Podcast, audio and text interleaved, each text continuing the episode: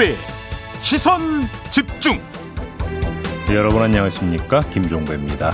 이 윤석열 후보를 둘러싼 고발 사주 의혹의 파장이 커지면서 국민의힘이 대응책 마련에 나섰는데요. 2부에서 국민의힘 김재원 최고위원에게 당이 생각하는 대응책은 무엇인지 직접 들어보겠습니다. 그리고 이 의혹의 소관 상임위원회인 국회 법제사법위원회가 어제 긴급 현안 질의를 열고 바쁘게 움직였죠. 하지만 예상대로 여야가 정면 충돌을 했는데요. 3부에서 법사위 여당 간사를 맡고 있는 더불어민주당 박주민 의원 만나보겠습니다. 9월 7일 화요일 김종배 씨 선집중 광고 듣고 시작합니다.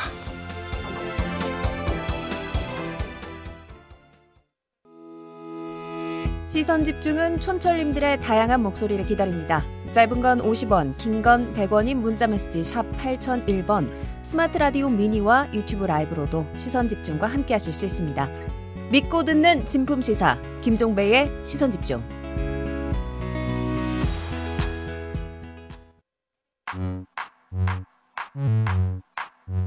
뉴욕에 뉴욕 타임즈가 있다면 시선 집중에는 JB 타임즈가 있다. 촌철살인 뉴스 총정리 JB 타임즈. 네, 더 막내 작가와 함께 시선 집중의 문을 열겠습니다. 어서 오세요. 네, 안녕하세요. 이순애 님이 아침 인사 보내주셨어요. 제이비 님, 더mak가님, 촌철 님들 안녕하세요. 오늘도 이슬이 내린다는 백로입니다. 오늘 하루도 파이팅이라고 보내주셨는데, 절기상 백로, 어떤 날인지 아세요? 백로요? 네. 이슬이 내리는 날. 가을이 본격적으로 시작되는 절기죠. 네. 이슬이 내린다는. 근데 이슬보다 큰 물방울이 하늘에서 떨어지고 있더라고요. 오, 약간 시적인 표현이었어요. 오. 시를 왜 모독하는 표현을 이게 무슨 시적인 표현이에요? 아니 맨날 날카로운 질문만 듣다가 약간 문학적인 표현이었다. 칭찬을 아, 예. 해드려도 화를 내세요? 아, 예. 자, 어제부터 가을을 재촉하는 비가 내리고 있는데요. 음. 건강 관리 잘 하시기 바라고요. 음. 그리고 지금 출근길 빗길에 차가 좀 밀린다는 분들도 계시네요. 음. 빗길 안전 운전하시기 바라겠습니다. 우산 꼭 챙기시고요. 네. 자, 에이스타인 가시죠. 네, 어제 고발 사주 의혹을 처음 보도했던 뉴스버스의 전혁수 기자, 그리고 추미애 전 법무부 장관, 그리고 윤석열 캠프의 김경진 대외 협력 특보까지 정말 숨가쁜 인터뷰가 진행이 됐었는데요. 음, 예. 관심이 아주 뜨거웠습니다. 그때 뉴스버스 전혁수 기자가 윤석열 후보를 향해서 증거를 대라니 우리는 기사에 충분히 증거를 담았다. 음. 고발장도 공개가 됐으니 이제 윤 후보의 해명이 우선이다. 이렇게 입장을 밝혔었잖아요. 예. 윤석열 후보의 입장이 나왔습니다. 음. 일단 목소리로 직접 들어보시죠. 어, 뭐 정치 공작이라고 하면은 어? 검찰총장을 고립화시켜 가지고 일군의 그 어? 정치 검사들과 여권이 소통을 해가면서 어? 수사 사건들을 처리해 나간 것 자체가 그게 정치 공작 아니겠습니까? 그거를 상시해온 사람들이기 때문에 또 이 프레임을 만들어 가지고 하는 거니 저는 국민들께서 이런 거 보고 어? 결코 좌시하지 않을 거라고 생각합니다. 이건 이제 어제 이준석 대표 만난 다음에 기자들 앞에서 한 얘기고 네. 오후 늦게 입장문이 나왔죠. 네, 캠프에서 무려 5천 자 분량의 반박 자료를 내놨는데요. 예. 고발 사주 의혹을 음해성 보도라고 단정을 했고요. 으흠. 그 근거로 총 10가지를 제시했습니다. 네. 몇 개를 소개해 드리면 고발장의 작성자와 출처를 알 수 없다. 고발장에 쓰인 표현이 검사가 작성했다고 보기에는 너무 투박하다. 음. 고발장에 접수처로 적힌 대검 공공수사부장은 당시 추미애 장관이 윤석열 총장 고립을 위해서 안친 인사다. 네. 그리고 첨부됐다는 실명 판결문은 당시 여러 기자들이 다 갖고 있었고 음. 보도도 됐었다. 음. 그리고 김웅 의원이 최초 해명에서 자신이 고발장을 작성했다고 했으니 진실은 김웅 의원이 밝혀야 한다. 네. 요런 겁니다. 네. 제이비 충분한 해명이 됐나요? 일단 뉴스버스의 보도나 그 보도에서 이제 제시됐던 내용들 있지 않습니까? 네. 그거에 대한 품평인 것 같습니다. 품평. 예. 그런 거 아닙니까? 음. 그잖아요. 그러니까 이제 해명 이 부분은 아닌 것 같고요. 뭐 이거는 뭐 뉴스 버스가 이제 다시 입장을 밝혀야 되는 거죠. 네. 뭐 제가 뭐 이런가 이렇쿵저렇쿵 이야기할 수 있는 성질의 문제는 아닌 것 같고요. 음흠. 다만 지금 하나만 예를 들면 고발장의 작성자와 출처를 알 수 없다고 지금 평가를 한 거잖아요. 윤석열 네. 캠프에서는. 네. 근데 문제는 뉴스 버스는 그게 손준성 검사다. 라고 보도를 했던 거 아닙니까? 그렇죠. 일단 작성을 했는지 모르겠지만 전달한 건 그렇죠. 큰 네. 맥락에서. 네. 그런데 이렇게 돼 버리면 서로 이제 평행선을 달리면서 각자 하고 싶은 주장만 한다. 음흠. 뭐 이렇게 정리를 하면 되는 거 아니겠습니까? 네. 네. 그리고 이번 의혹의 핵심 인물이죠. 손준성 검사와 김웅 의원도 어제 나란히 입장문을 좀 냈습니다. 음. 그 내용 듣고 이야기 더 나누시죠. 고발 사주 의혹이 불거진 이튿날부터 계속 휴가 중인 손준성 검사가 처음으로 공식 입장을 냈습니다. 문제의 고발장을 작성하거나 첨부 자료를 정리해 김웅 의원에게 보냈다는 의혹은 전혀 사실이 아니라는 겁니다. 근거 없는 의혹 제기와 명예훼손엔 강력한 법적 조치를 취할 예정이라고 못 박았습니다.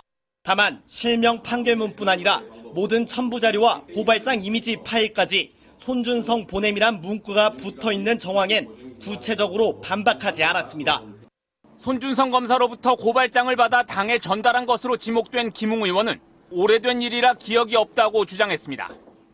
전달 받았다고 해도 총선이 임박한 상황이라 신경 쓰기 어려웠을 것이라며 검찰 측에서 작성된 문건이라면 검찰에서 밝힐 일이라는 말도 했습니다. 하지만 김 의원은 고발장과 관련 자료 100여 건을 받아 80여 건을 다시 전달한 정황이 드러났고 단순 전달을 넘어 확인 뒤 방을 폭파하라거나 증거 자료는 페북이 좋다는 의견까지 전했습니다. 설사 제보 자료를 당에 전달했다고 해도 단순 전달하는 것은 위법한 행위가 아니라며 책임을 회피한 김 의원의 해명도 논란입니다. 네, 지금 뭐 뉴스 리포트 전원가 들으셨는데 어제 김웅 의원하고 손준성 검사가 앞서거니 뒤서거니 네. 서로 입장을 내놓지 않았습니까? 네. 뉴스버스 보도 당일 입장을 내놓고 두 사람 모두 침묵하다가 음흠. 공교롭게도 같은 날 또 2차 입장을 내놓은 건데요. 네. 그 내용은 지금 뭐 뉴스로 들으셨으니까 뭐 굳이 다시 반복할 이유는 없고 음.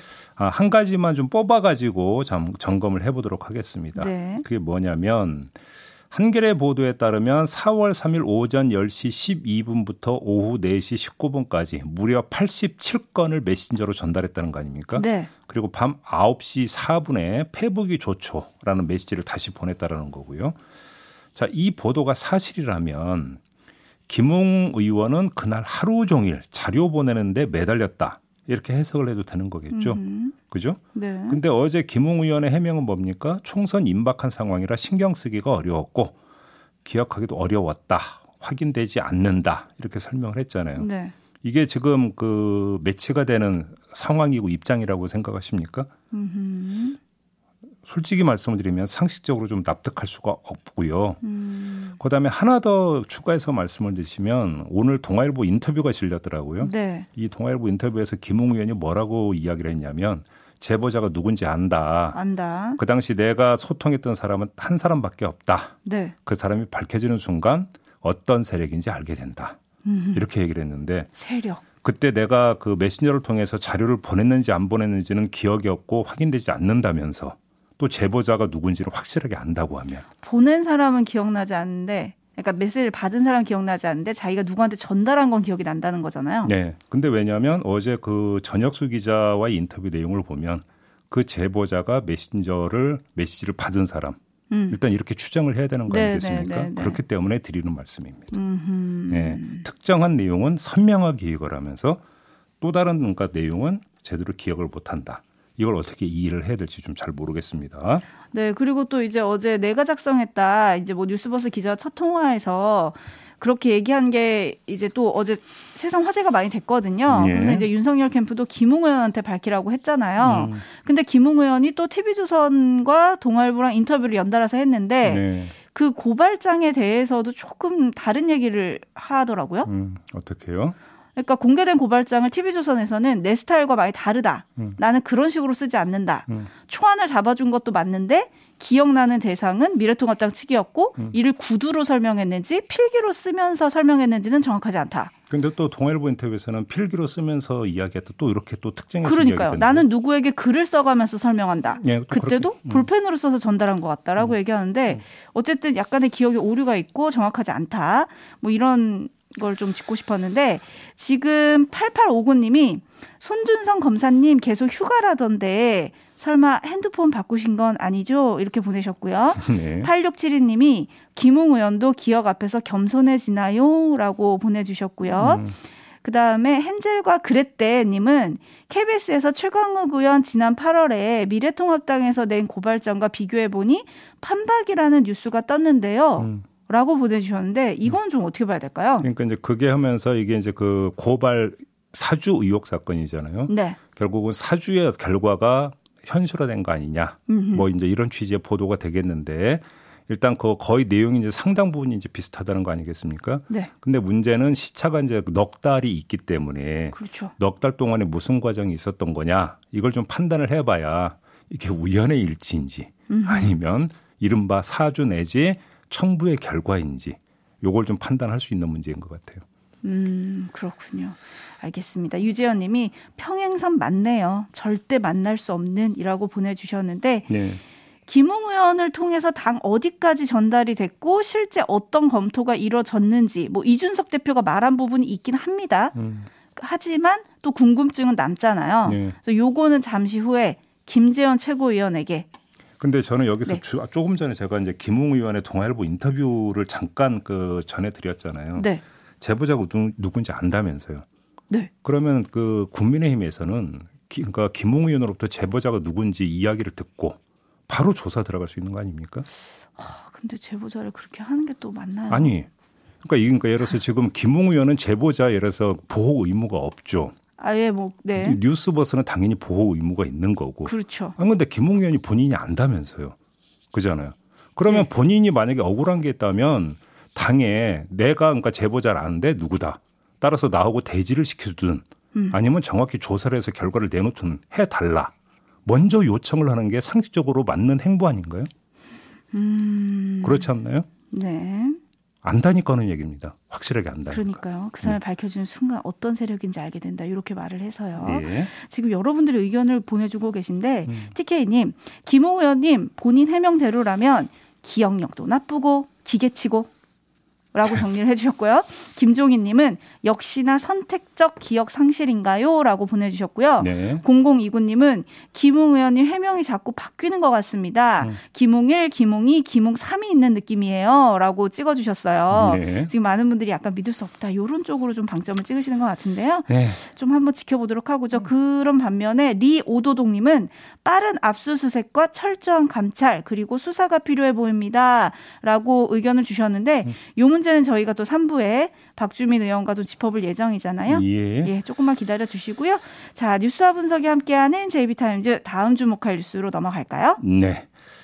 판민진 베트남 총리가 타이응웬 성에 있는 삼성전자 휴대전화 공장을 방문을 했습니다. 네. 그러면서 코로나 백신 지원을 요청을 했다고 해요. 근데 요청 대상이 삼성이 아니라 우리 정부더라고요. 그러니까 음. 베트남이 백신 확보에 어려움을 겪고 있다면서 한국 정부의 지원을 바란다 이렇게 이야기를 했고요. 그러면서 또 이런 말도 했다고 합니다. 삼성이 한국 정부와 협력사들의 다양한 형태로 백신 전략을 수립할 수 있도록 지원하기 위해 목소리를 내기를 바라고 있다. 음. 이런 말도 했다고 하는데 근데 좀 듣다 보니까 좀 이상한 점이 발견이 안 됩니까? 뭐가요? 두 가지인데요. 첫째, 이재용 부회장이 가석방 되기 전에 우리 언론이 거의 호들갑 떨다시피 보도를 쏟아냈던 게 뭐였어요? 백신 확보를 위해서는 이재용 부회장의 역할이 필요하다 이런 거 아니었나요? 음... 그잖아요. 네. 근데 베트남 총리는 왜 삼성전자 공장까지 찾아가서 이재용 부회장에게 부탁한 게 아니라 우리 정부에 지원 요청을 했을까요? 백신은 나라가 아니, 아무튼. 아니, 그러니까.